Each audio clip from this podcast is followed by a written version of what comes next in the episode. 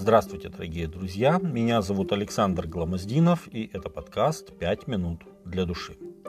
Когда Исаак состарился и притупилось зрение глаз его, он призвал старшего сына своего Исава и сказал ему: «Сын мой, вот я состарился и не знаю дня смерти моей. Возьми теперь орудия твои, колчан твой, лук твой, и пойди в поле, и налови мне дичи, и приготовь мне кушанье, какое я люблю, и принеси мне есть, чтобы благословила тебя душа моя, прежде нежели я умру». Бытие, двадцать седьмая глава, с первого по четвёртый текст. Исааку, по-видимому, к тому времени было уже сто тридцать пять лет.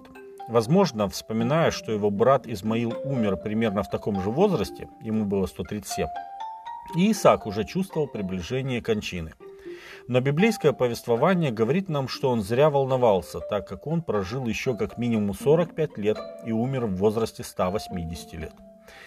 Невзирая на божественное откровение, данное еще до рождения Исава и Иакова, а также не замечая его хананейских жен и легкомысленного отношения Исава к своему первородству, Исаак все еще желает видеть Исава наследником Божьих обетований. К сожалению, это предпочтение подкреплялось лишь вкусом дичи, которую приносил Исав и которая так нравилась уже слепому патриарху. Бытие двадцать пять двадцать восемь. Когда Ревека услышала, что собирается сделать ее муж, ей казалось, что предсказанное Богом утверждение Иакова как наследника обетования вот-вот сорвется. Решив, что Богу отчаянно нужна ее помощь, Ревека взяла дело в свои руки. Пытаясь исправить ошибку, она совершает другую. Быстро соображая, что же делать, она убеждает себя, что любые средства достижения благой цели оправданы.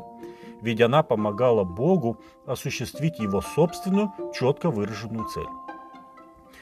Но проблема в том, что когда люди ступают на скользкий путь консеквенциализма, то есть когда критерием нравственной оценки поступка является результат этого поступка, тогда сердца таких людей черствеют и погружаются в глубокую тьму. И неизвестно, какими еще в кавычках благородными целями они смогут оправдать практически любой безнравственный поступок. Белое становится черным, а неверное – справедливым. И всякий раз, когда то, что Бог ясно назвал грехом, оправдывается добрыми целями, гипнотическая сила искусителя усиливается. Ведь именно такой образ мыслей привел Еву и Адама к грехопадению. Пророк Исаия говорит: «Горе тем, которые зло называют добром и добро злом, тьму почитают светом и свет тьмою. Горе тем, которые мудры в своих глазах». Исайя пять, пятая глава, двадцатый и двадцать первый текст. Ревека привлекла Иакова к своему плану и подавила его страх перед проклятием, которое он наведет на себя, если их обман обнаружится. Она сказала: «На мне пусть будет твое проклятие, только послушайся слов моих». Бытие двадцать семь тринадцать.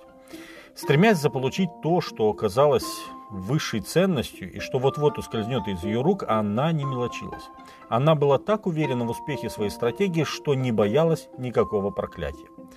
В течение многих лет Иаков сам планировал получить желаемое благословение, и теперь, когда оно вот-вот выскользнет из его рук, со стороны Ревеки не требовалось много уговоров, чтобы превратить его колебания в активное сотрудничество. Его собственные неосвещенные желания сделали его легкой жертвой уловок искусителя. Возражение Иакова ясно показывает, что его волновала не столько неправильность поступка, сколько риск разоблачения. Часто наша греховная человеческая природа в меньшей мере озабочена грехом, чем его последствиями.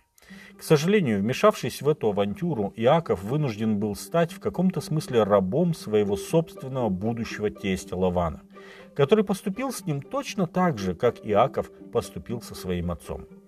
Дорогие друзья, только Дух Христа может наделить человека чистым сердцем, способным поступать правильно в любой ситуации и доверять Богу, а не обстоятельствам.